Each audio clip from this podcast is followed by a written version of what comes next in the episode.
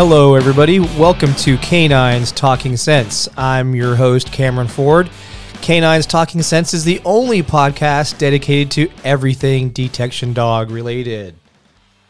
So, this is the last podcast for 2021, and I'm really looking forward to kind of covering uh, this year in review, and I'm calling this podcast The State of Detection Dogs. Uh, and before I even get to that, this podcast is in existence uh, thanks to all of you guys, all of the listeners out there who have followed our podcast, uh, enjoyed our guests. And this year we had a lot of really good guests. Um, some have been very helpful with information sharing, like Dr. Lauren DeGreeff that we just had on.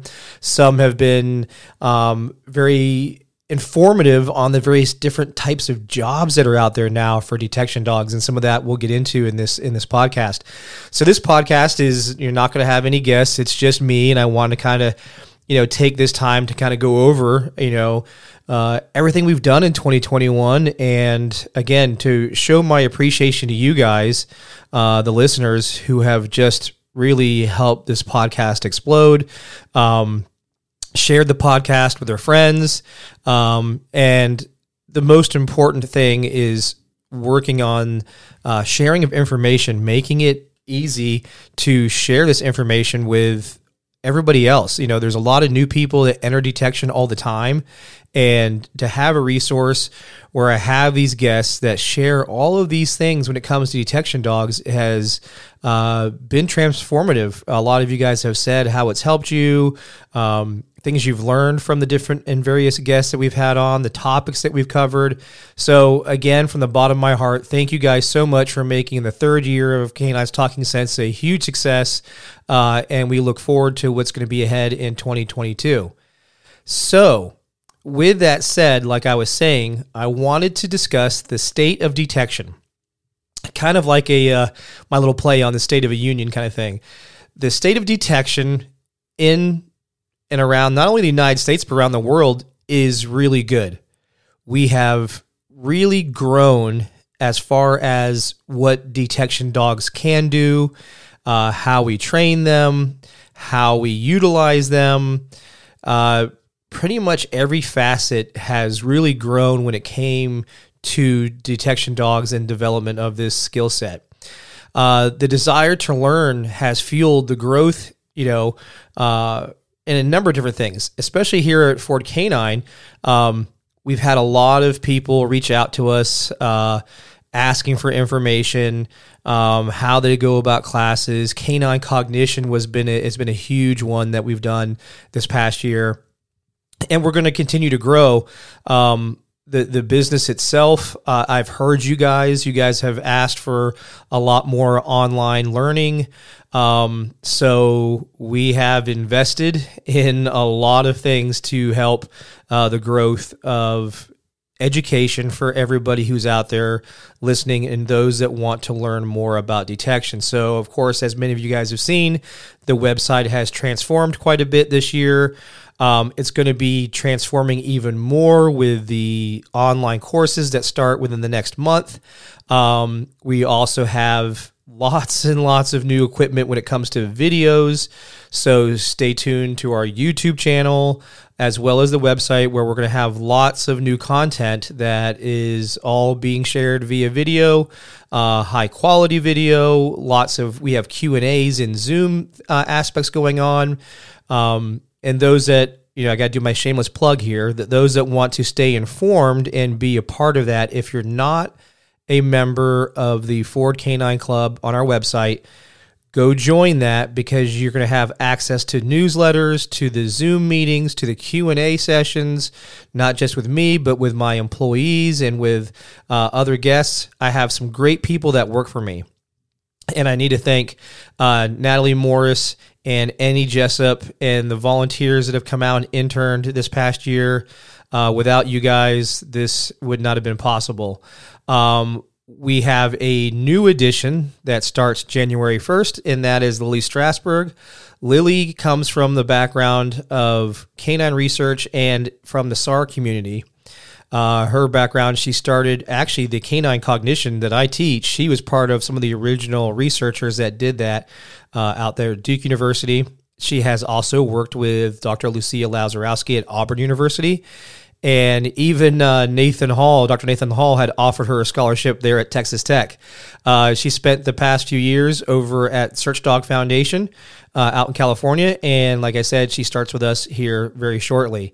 Uh, she'll be handling a lot of the training, some classes. She'll also be doing some of the research projects that we have going on here. So I hope everybody welcomes her and you guys will have access to her as well as part of our staff here at Ford Canine.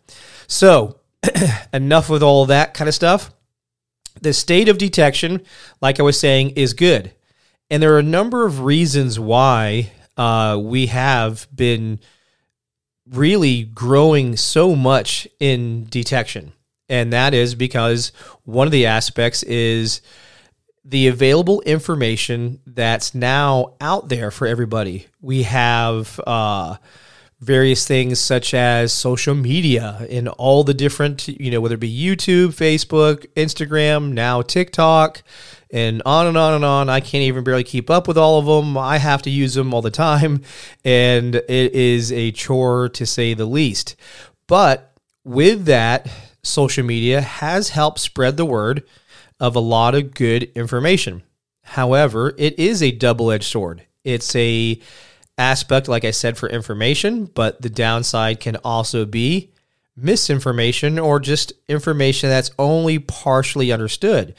And you know, that causes sometimes controversy, but overall, it has really pushed forward the growth of detection dogs. It has pushed forward the growth of dogs being used in other aspects, which we'll get to in a second. Um, it has really gone on the next topic I have, which is the research aspect.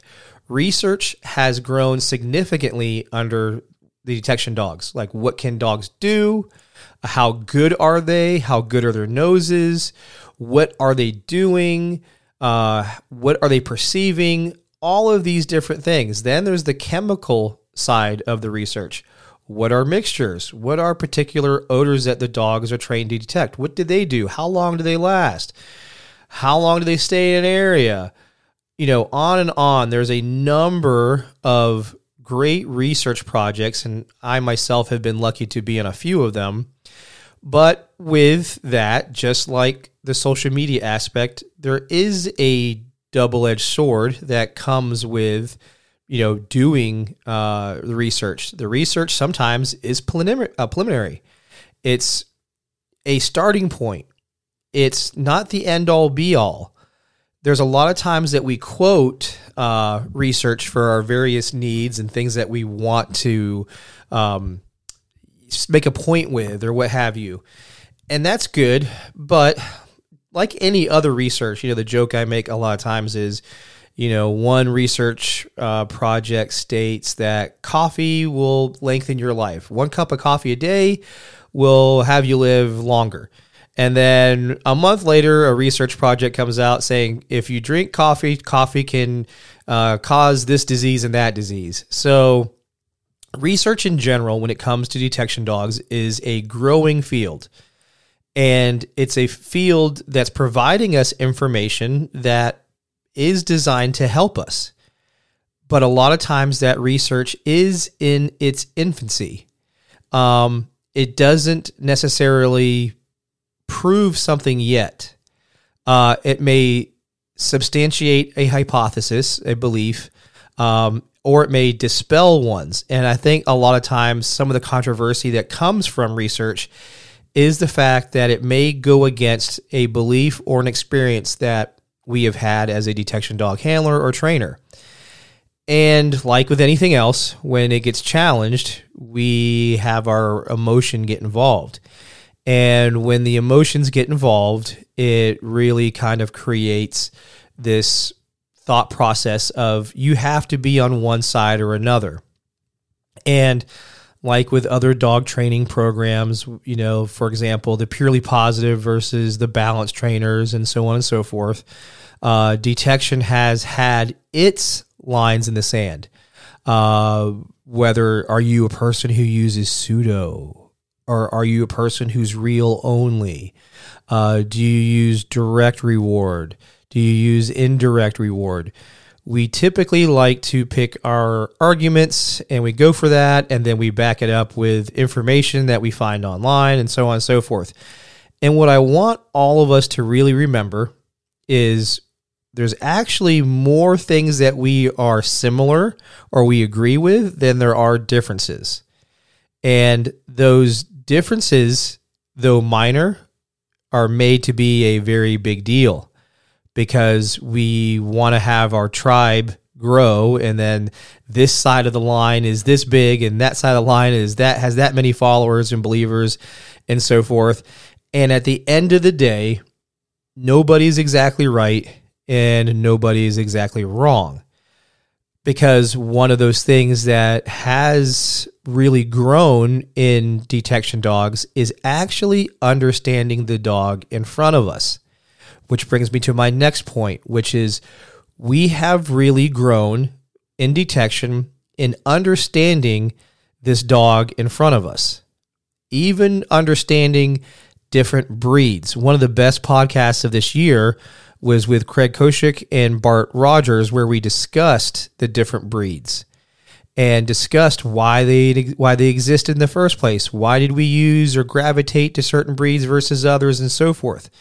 So one of the first things that I would say that developed quite a bit over the past few years, not necessarily this year, but understanding breeds. What breeds should we use in detection? What breeds might be better for a certain type of detection over another? And it leads me to one of the uh, quotes that I say frequently, and I've taken from somebody else is uh, probably Simon Prins. Um, get the dog you need, not necessarily the dog you want. And that happens by knowing our dogs better, uh, knowing the type of dog that would succeed in whatever that detection discipline is, understanding how to communicate and train that dog, and then how to utilize that dog. And part of that, as many of you guys know, comes into play when it goes into canine cognition. Canine cognition isn't anything related to breed, let's say. It's understanding that dog in front of you and how it learns and that is you know, couple categories is memory versus inference, the ability to problem solve and try different things. When selecting dogs or looking at dogs for any number of different disciplines, we typically looked at things like drive and motivation, environmental stability, um, health, but we did not look into how a dog learns we didn't really look heavily into the intelligence aspect. Canine cognition and the cognitive tests that I've shared, you know, throughout the past couple years is one of the ways that we can evaluate that. Because there are things that we're going to see that we like in a dog, but let's say, and I'll give an example a, a dog who's really strong or really motivated for a toy. On the surface, that looks great, and I could say that should make a really good detection dog. Downside to that is if the dog is so motivated for this, then it tends to go over threshold and get too worked up for that item. And when they reach over threshold, it inhibits learning and mental flexibility. And those are things that, depending on the dog's detection discipline, could prove to be extremely important. We need a dog who has mental flexibility. We need a dog who can maintain that level of impulse control so that way they can do their job more effectively. So, understanding our particular dog, how to communicate to that dog and train it properly is one of the main things that has increased, and we are seeing more and more dog teams become successful at their skill set.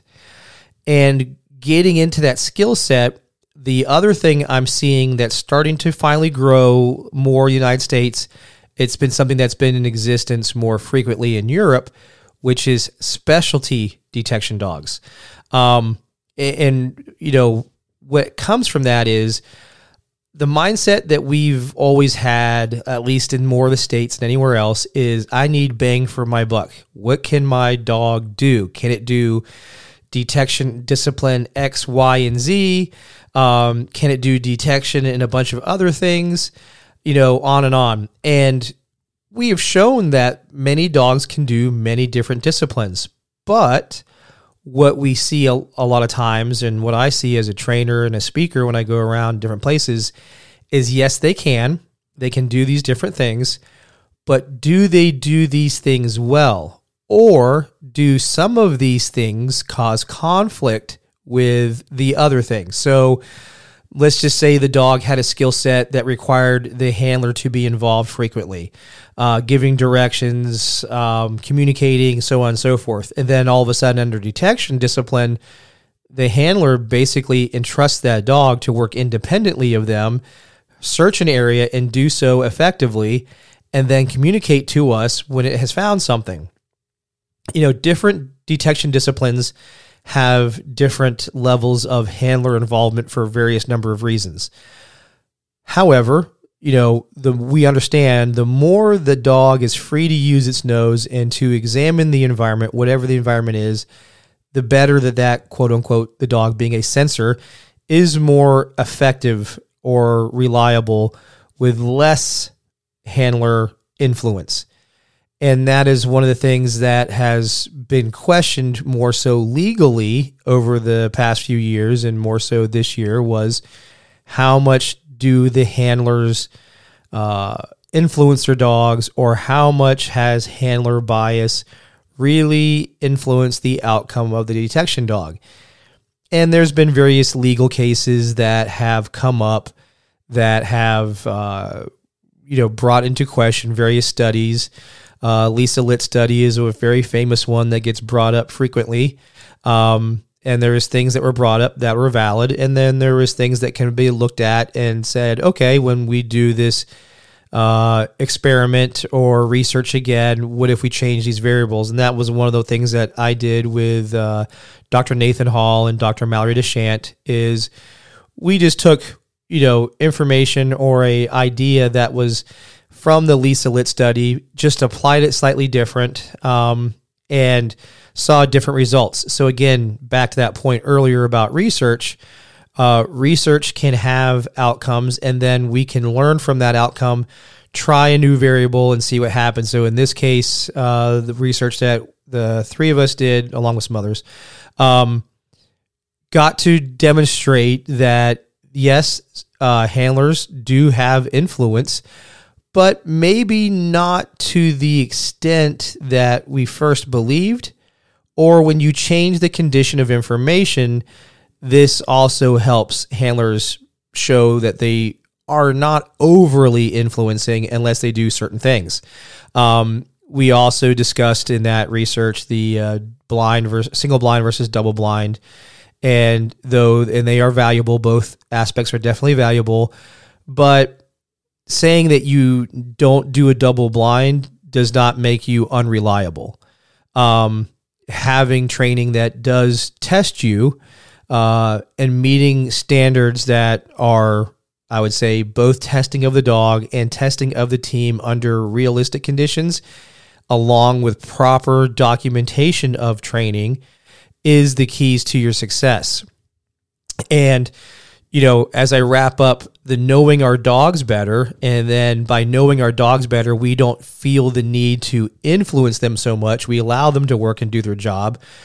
We then took all this information, and one of the other areas that we have progressed in is standards. We have improved standards over the past couple years. Uh, and we are still working diligently on increasing and you know refining aspects that we look for. I know a lot of people are starting to uh, utilize the odor recognition testing far more than we ever used to. Uh, that is a component that is very helpful, and especially in certain types of detection. And an odor recognition test is simply, you know, nothing more than a lineup uh, or circle of odors. Let's say you put them out in a circle, what have you, and the dog smells each like item, the container, whatever that is. It can be a number of different things from glass jars to paint cans to shaker cans to you name it. Um, all of these like items contain something within them, and one of them should be, or multiple will be target odor, along with proofing and distracting odors and blanks. And can the dog go down to these items and go yes, no, yes, no, whether something's there or not? And that's a you know a baseline way of looking at does the dog know what odor it's supposed to detect and can it signal to its handler through whatever the indication is uh, that it's found the target odor. And of course can the handler read that and call that successfully? And that's one aspect as something that's being utilized more frequently. And it's not new per se. It's been around a long time. In the bomb dog world it was used frequently by the atf um, it's used frequently in sport dogs these days, um, but we're seeing it used more in other disciplines, and we're seeing the growth of it being used more frequently in narcotics detection. The next phase of that uh, standards aspect is we are improving how we evaluate canine teams. There's still a long way to go, but we're moving the right direction with evaluating the teams in a more realistic aspect to what they may do, whatever that job that team does, that's what we are starting to evaluate them on. So, for example, um, you know, instead of the typical way of, oh, here's five cars, three fines, the handlers know there's three fines, there's only five cars to search. The search area is much larger now that would match their work environment the other aspect is there's no longer consistent information as to how many specifically when it comes to fines are in your area. Now, more certifications are starting to utilize the terms between zero and however many. So let's say between zero and two hides may be present in this area. Key component is one of these different areas that the teams get evaluated under has no odor in it? And can that team successfully come out of that area and tell you there's nothing there? And as many of you guys have heard me, if you've attended my seminars or classes or webinars, it's much harder as a handler to walk out of an area and say nothing is there than to find something. Finding something is generally easier. It's much harder to walk out and have that confidence and go, this area has no odor in it. And but the more we work our dogs and we utilize some sound techniques and practices and push ourselves to be uncomfortable and to go through these aspects throughout our training, doing something like that isn't as hard as it sounds. Because at the end of the day, no matter what detection discipline you are doing, zero is a component you might have to deal with and you will deal with typically, and I'm trying to think of some kind of search where we're always going to find something, there's plenty of detection skill sets where we're not always going to find something. So we need to prepare this in training and we need to evaluate that as a uh, independent peer review, whatever you want to call it, you know, standard review of a canine team, detection dog team that's out there. So it is nice to see more and more of these uh, certifications or evaluations introducing that component because then that will also help bolster the team when they are reviewed from, let's say, a legal standpoint. When a subject matter expert may come in and review the records, or review training, or review videos of deployments and so forth, are you or have you been reviewed? And did your review, you know, have a blank in it that was unknown to you, and you successfully could do that? That's a pretty big thing. So that's nice to see our standards improving. The um, you know, one of the things that another aspect that I would say has improved more significantly in the in the most current years and specifically this year and I'm one of them that's trying to do this is how to breed and specifically for me raise dogs to become detection dogs much of the American side of the equation has utilized importing dogs from other countries to provide us dogs for a job. So bomb dogs, drug dogs, et cetera, et cetera. Um, we've utilized vendors who have imported dogs from Europe. These dogs are typically of an age, let's just say you know 10 months and older uh, these dogs have had some type of you know training or exposure and then these dogs are selected to work for us so we have good genetics in the united states um, we have many talented trainers and people who know how to raise dogs what we lacked was a process that process is improving we are seeing more uh, people out there sharing information on how to raise puppies. I know I'm doing it. Uh, I know Robin Greubel is doing it. Uh, those, I mean, her name pop, tops up right up ahead because I know she's been doing some new pups right now. Um, and there's many others also doing it. And they're sharing this information for all of us so that way when somebody else gets one or someone decides to, hey, you know what? I'm retired now. I don't have uh, you know, anything to really occupy my time, why not become a person who takes a pup and raises it to do a job later on? And the more that we share this information, not only the good things, but also the bad things, the things that we've made mistakes at, which is super important to share, uh, and show how to go about this so we can improve and refine our process in raising dogs to become detection dogs. So, that's another aspect that has improved. It has a long way to go. There's still much, much more. Breeders are now getting better at, you know, looking at what is a good pup to potentially do whatever job. And there's a there was a used to be more frequently. It's changing a little bit more now, but there was always the arguments uh, from uh, a segment of the industry that would say, oh, you know, raising, you know, pups to become professional dogs in some form or another is far too costly. You, you know, so many dogs don't work out and so on and so forth. And that argument to me was valid years ago, uh, years ago. Now, I don't think that argument is as valid. And what I mean by that is, again, thanks to the information that's out there and provided, we are better about raising these dogs.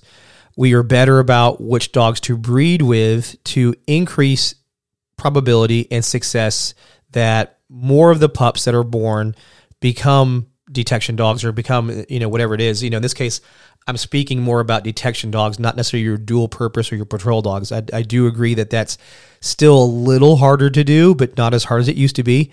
Um, being it, keeping it specific to detection dogs, this is now much more successful. And success is defined when it comes to this in various different ways. Um, you know, yes, in, in one litter, I may only have, let's just say, one or two dogs that will go on to be a bomb dog. But there's other uh, pups in that litter that may go out to be a great dog for conservation detection or electronic detection or any number of other skills. So now that litter isn't just two dogs successful. That litter could be five, six, seven dogs successful. So success of, you know, a litter is defined not just by one discipline, it's defined by how many pups can go out and get into some form of detection. And that is much greater than it ever used to be. And you know, again, the key to that success was us knowing the breeds better, having a genetic history, knowing which dogs are good to breed with each other. And then, like I said, even more importantly is the process. There's always that argument of nature versus nurture. And in this case, you know, it is both. Um, it, it's paramount that the process of raising these puppies to become detection dogs includes a number of different things and that's again many of you guys see through my social media or let's say somebody like again like robin greubel who shares this information out there to others on what we do uh, to raise dogs to become successful uh, detection working dogs later on. And that's you know a, a, key to that success and one of the things that has changed uh, dramatically uh, in recent times. Now as I as I bridge that to the next thing, which is going to be training methods have enhanced and expanded quite a bit uh, over the past, let's say, half decade or so. Um, and it goes back to that statement I said earlier about drawing lines in the sand. Um, as we have improved our methods of communicating, our methods of training, we have seen various levels of success utilizing different methods of training. It doesn't mean one method specifically is going to always be better than another method back to that point I made earlier. You have to train to that dog in front of you. My personal experience is, you know, many of you guys know I am a strong proponent of training utilizing a marker bridge system. You know, it is a very highly effective and efficient system. I also teach frequently now, and this is an evolution for me personally, I utilize delayed conditioning versus simultaneous conditioning. Simultaneous conditioning is something I've used for more time for more time than I've used delayed conditioning. You know, like everybody else, we were all instructed, many of us for many years, that you pair your reward with your odor. And that's simultaneous conditioning. Delayed conditioning is dog goes into odor first while they're in odor reinforcement happens and that has been something that's newer in uh, detection dog fields. Um, with that said, however, going back to that dog in front of me, not every dog does that really successfully. Some dogs can still struggle, or some dogs may actually do a little bit better if I do simultaneous conditioning. So, as a good trainer, I always recommend being flexible understanding the various systems that are out there and doing what's best for that dog. You know, there's a lot of dog vendors, trainers, etc. that have their system. They their system is their system and that's built them a business or that's built them a reputation. And they strive very strongly to really promote that way of doing it, doing whatever it is they how they train their dogs. What I recommend, and a lot of the trainers who I highly respect, make modifications. They say, okay, maybe this system that I've built my whole business on is probably not the best for this dog. So let's go ahead and be flexible and utilize something different. And uh, one of my good friends, Eric Stambro, he runs the Working Dog Radio, or he's a co-host on Working Dog Radio. Um, he's one of the ones more recently. Howard Young is another one who's reached out, who utilized a system of detection dog training, and it's been successful. It's proven its, its success in various ways. However, both of those guys have also said to themselves, you know what? I think I have to make some changes. I have to make my toolbox bigger and have more tools so therefore I can work with more dogs. And they've reached out to understand uh, you know different methods, you know specifically whether it be the marker system or delayed conditioning, etc. Um, they have made strides to improve or diversify their toolbox. So those of you guys that are out there, whether you're professional or sport, I strongly suggest looking at all kinds of things. There isn't just the one way. You know, even maybe if you started your dog on one path, but realize, you know what? Let me try to change something. Actually, perfect example of that was kind of recently. Uh, Gary Hicks from uh, Worthless Handler. Many of you guys know his brand, Worthless Handler. His dog was trained simultaneous conditioning, pay at source and he decided, you know what? Let me try more of the marker bridge based system of communicating to my dog when it has found odor in the reward sequence. He shared that experience through his social media, and the amount of comments and engagement he got was huge. And I applauded him for sharing that experience because it wasn't perfectly smooth. You know, there was a learning curve. There were errors made both by what he did or the dog doing things. He shared that, which made him more relatable to many of the people out there that were on the edge themselves. You know, man, I you know I, my dog was trained this way, but it's just not performing as good as it I think it can. But it's scary to try something different. All of us have been there. You know, we may question what we see our dogs doing and we question is this the better way? And I highly encourage you, you know, taking steps to learn things and maybe sometimes you have to take that step forward and make that change. Try something different. Let's see if it works. You know, you do have to be careful that you don't just keep trying this and trying that. And next thing you know, you've tried five different things and now you have a really confused dog. I always encourage you to do your homework to understand the technique before you go trying it. But my main point being is I understand it. It's it's scary to make that change because in some cases it's not hard to do, you know, training wise. It's the peer pressure of making that change. What will my trainer think? What will my supervisor think? What will my fellow handlers think? You know, I'm not going to do it the same way that they're doing it. And that can be a problem. Are you going to be uh, an outcast because you did something different than your tribe does. Um, what I can recommend it, it, it's have a conversation. It's explore the options. Be an advocate for your dog. Be an advocate for what works best for your dog, because that is the critical component. Because again, it isn't a one size fits all when it comes to this type of work. It is what works best for my dog. Also, a thing to look at what is effective and efficient for my dog. Not all of us handlers or trainers are created equal either. There may be limitations we face as a handler, and just by changing a simple way of communicating, actually makes it better than trying to keep me doing the same thing. An example of that is I'm horrible, let's say, at throwing a ball. And if I keep hitting my dog in the head with the ball or have horrible aim, what am I really eh, doing to my dog by doing this versus utilizing an audible signal that means reward? You know, and that term is conditioned reinforcer. I have conditioned this signal to now mean the same thing as reward. And if you guys have heard the recent Police Canine Radio podcast where Armin Winkler was on there, one of the main things that's discussed is classical conditioning.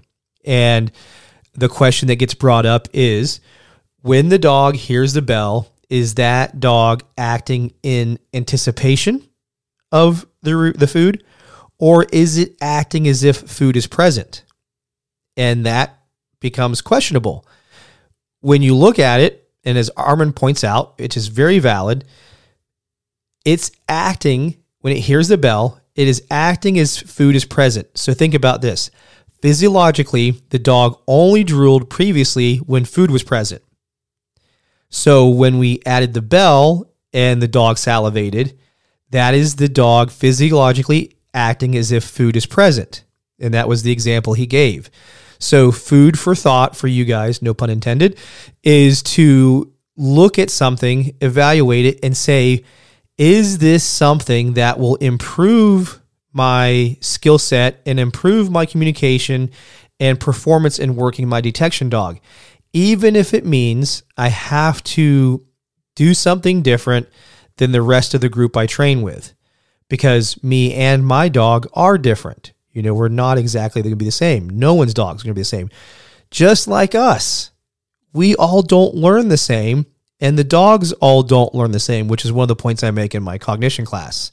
So just going out there, looking at now more of the training and education and methodology that are out there to train detection dogs has greatly improved and greatly diversified options for us as handlers and that's one of the main things i think is it's been a really critical success in the use of detection dogs now uh, throughout the world. So, which leads to the next point growth of detection dogs in a number of different areas. And I will tell you right now, probably the number one area of growth in detection dogs is the utilization of dogs in conservation uh, or some form of environmental impact and how dogs can help us be better in identifying things like invasive species, uh, identifying things as leaks, whether it be oil leaks, water leaks, um, different entomology aspects, different types of. Um, you have uh, these dogs that detect uh, newts in England. You have dogs that detect knotweed. You have dogs that detect mussels that are in various waterways. Um, you have dogs that detect flaws in whiskey and wine barrels. You have dogs that can detect types of flaws in gems. And of course, the big one over the past couple years is the dogs that can detect COVID. So, detection without a doubt has grown tremendously over the past uh, couple years and is growing leaps and bounds because again as we've expanded our knowledge and expanded our capabilities we've been able to utilize dogs in ways that we never did before and in conditions or in uh, aspects that we never even thought of before. Because at the end of the day is if it has an odor more than likely you know i won't say always and i won't say always and i won't say never but the dogs can detect all kinds of things. The use of dogs in the medical career field has grown tremendously. I mean there's more and more, like I said, not just COVID, but um, uh, the, the there's oh, I mean I can think of there's a, there's a couple of them, whether it be the different types of cancers, um, the C. diff. There's all kinds of ways dogs are being utilized. Bed bugs has been popular for a number of years, and that is kind of resurging now.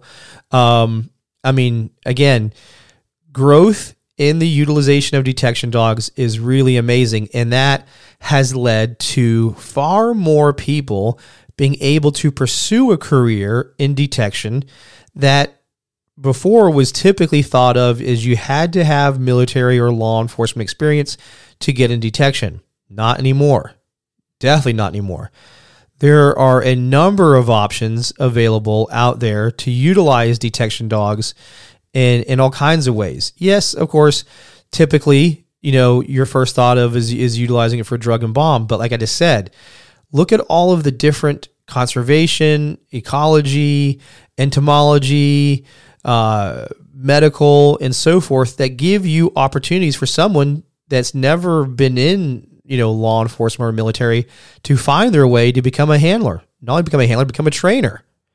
You know, you can, you know, find now careers it's still a growing field and it still takes work. You know, that's the one thing I want everybody to remember.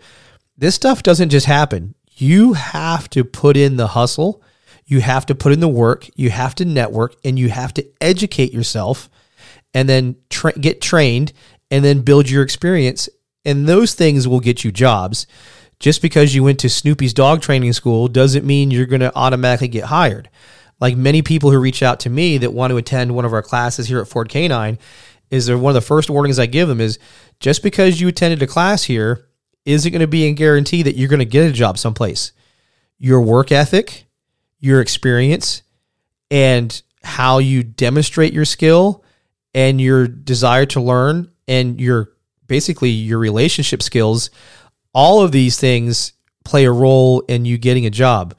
Coming to me is just one of those steps. It shows that you took the initiative or it shows that you had the step that educated you to start making those, you know, next steps to finding that job out there. You know, you now have some education depending on how much you put into it, more about detection dogs, more about handling, handling techniques, reading dogs, so on and so forth, all of these different things.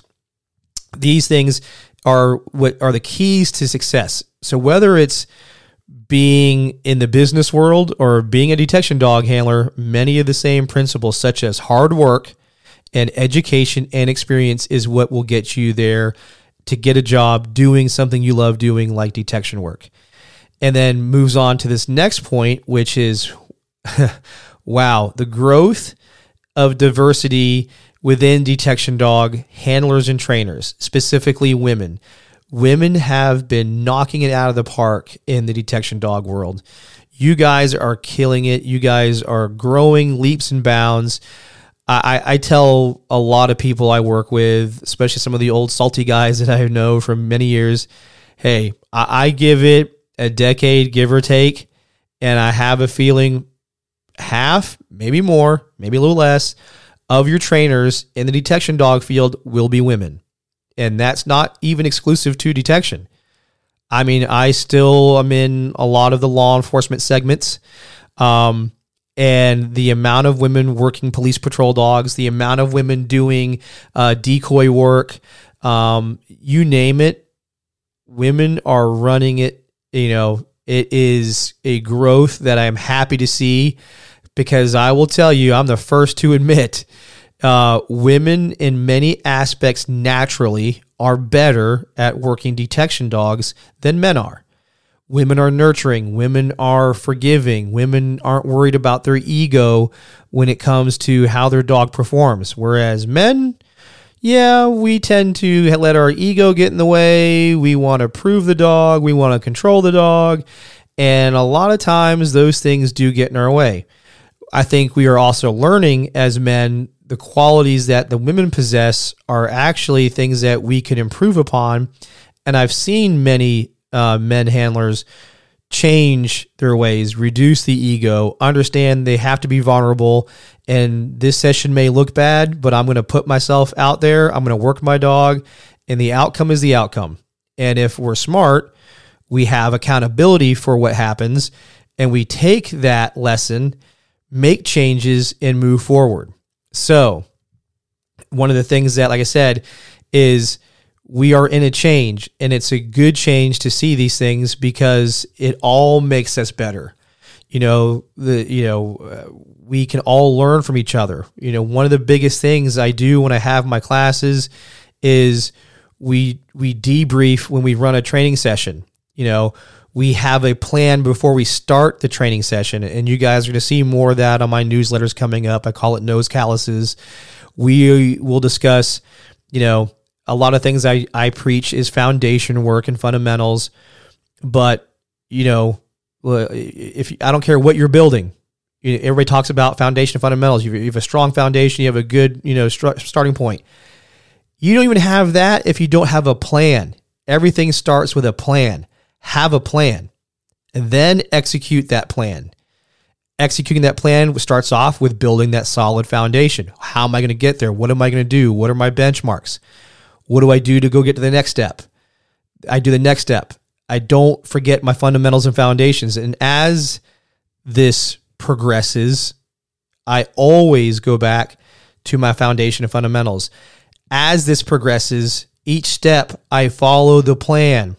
Or if there's a change that needs to be made, we make the change to that plan so that way we can adapt and and perform better or more efficiently for whatever the task is.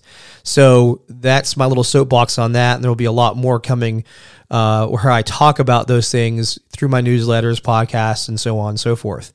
Um, and then I'll kind of wrap it up with the big announcement I made uh, about a month ago on the new detection dog sport called DDT, Detection Dog Trials.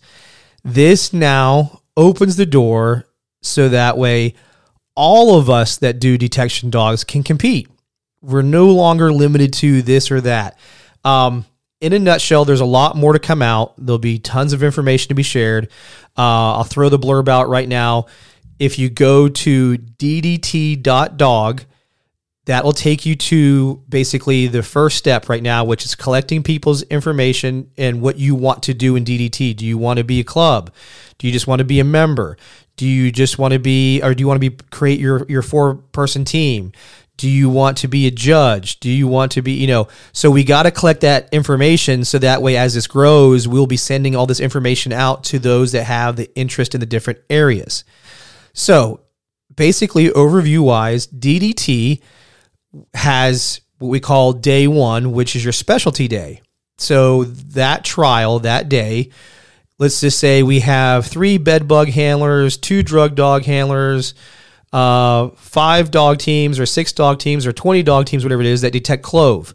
And then you have uh, your dog teams that detect uh, gun oil or dogs that are called pyro dogs that detect potassium nitrate. So things that are like in, in flares or smoke, uh, they call them smoke bombs, but it's just those little smoke uh, things you light and then smoke burns off of it. Um, electronic detection dogs, you name it. So on the specialty day, you compete within your specialty.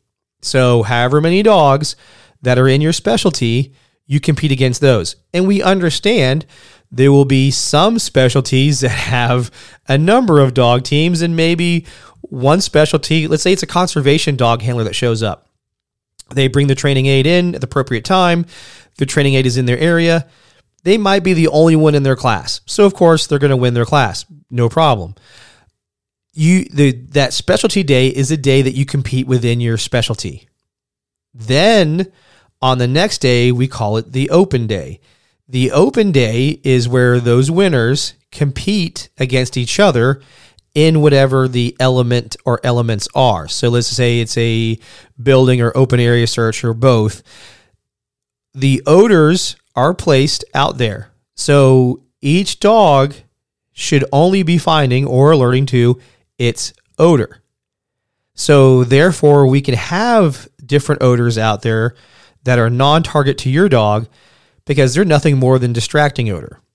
In addition, there will be distracting odors. There will be things out there that are designed, whether it be cat food or whatever that judges uh, comes up with to put out in that area. Because the open day is, like I said, it's the day where everybody puts themselves out there and see how we can do. And one of the critical changes that we made, or the differences between DDT and some of the other specialties, are yes, these are timed events. The other aspect is we may, we understand that throughout the day, and we also understand various odors do different things. So when it comes to when a handler calls an alert, the handler has up to one minute to basically point out to the judge the specific location they believe it's in. And if this is reasonable, basically what I mean by reasonable is if you had to find it on your own, you could find it in one minute or less. And now we can kind of navigate that process of a dog that indicates maybe a couple feet away, but they're not wrong. The odor is collected down there. That's where the dog indicated because again, this matches more or less real world conditions. And would you, would it be reasonable that based on your indication, would you have found that item within a minute or so of looking for it? So instead of now, or instead of what it used to be, your dog has to put his nose within an inch or two of the hide to be considered a find. We are taking a much more practical approach to this and doing or u- utilizing reasonableness. So just like anything, there, and and we will have elements we call like the scavenger hunt uh, competition where dog teams have to search the area, find whatever the item is, bring that item back, and it's used as part of problem solving or it solves a puzzle that we give you guys. We also will have team competition. We call it best nose forward. So, kind of like golf, you know, the dog that does best in each of those categories on your team gets you guys the points. And that's just another fun way of doing that. Earning titles how you go about earning titles in DDT? Well, it's on a points based system. So if you compete in this trial, whatever it is, and you compete in this one element and you got whatever place it is, you get X amount of points to that. As you build your points, you get your titles. And we start off just like the Olympics, there'll be the bronze, silver, and gold nose levels. We also will have specialty we call gem levels. So let's say doing a specific element like buried or submerged or um, inaccessible. There's different types of things. You earn points to get gems added to your your uh, bronze, silver, or gold. So all of this allows you to have more fun, uh, engage in your engage with your dog in a more realistic way, and compete where you have your hobbyist and your professional on the same playing field, doing the same types of search. Why not have more fun and promote detection? Make detection fun again. I want you guys to come to these events and have a blast. We, we're, we're not about winning, it's about gathering your points and it's about doing stuff with your dog. You gain your title with your points. Obviously, dogs who, let's say, place first or the dog who's the top dog of the open that day or that weekend uh, gets a lot of points. And but if you actually show up and run your dog, you gain points. And you gain points and then the, like i said the more points you gain the more it brings you to gaining your title. So uh, that's just a very loose overview. There's going to be lots of rules about how to become a judge how to become a steward or, or part of organizing or, or helping uh, host an event how to be a club how to be a, a, a dog team a four person dog team and a real quick uh, I'll, I'll, add a rule or let you guys know a rule of that um, the four person dog teams uh, when you compete as a team, that dog can only compete on that team. You can't have one dog compete on multiple teams. You can't have a ringer and bring him in to compete on multiple teams. So whatever team you're in, that's the team you're on until your team breaks up or you guys submit a new team. Uh, but the you're limited to the team you compete with. Um, the like I said, these are these are uh, a loose overview of what to expect. But in the coming months, uh, by February, we will have all of these rules out there, how to go to the website. If you want to be a judge, you submit your resume and background. Um, there's going to be a process. Uh, there'll be some online portion of things that you have to complete, um, and so on. So uh, please, like I said, go check out ddt.dog on the internet and go sign up so that way we can start giving this information out to all you guys when this is ready. So this will conclude me rambling and talking to all of you guys. I again can't thank you enough for a great 2021. I hope everybody had a great Christmas and I really look forward to hearing from you guys. Please tell me who do you want me to interview this coming up year for year 4 of Canines Talking Sense? What are some topics that you would like to hear me talk about? Um, what some what are some of the webinars that you guys want to see either from guests that I've had on here or even from me? Um, I want your feedback. I want your interaction. Uh, go to the YouTube channel. Obviously, co- make comments on here. Also, just simply go to the website and email me info info at fordk number nine.com. So info at fordk9.com. Tell me what you're looking for. Tell me who you want to hear from. Uh, tell me things you want to learn about. And we will start pushing that content out to you guys on this podcast, on our Facebook page. Go find the group Canines Talking Sense on Facebook. It's a group that's grown tremendously. There's a lot of good topics to get talked about on there. So, again, thank you guys for an amazing 2021. And I look forward to seeing you guys in 2022. Thank you for listening to Canines Talking Sense, where it's okay to be nosy.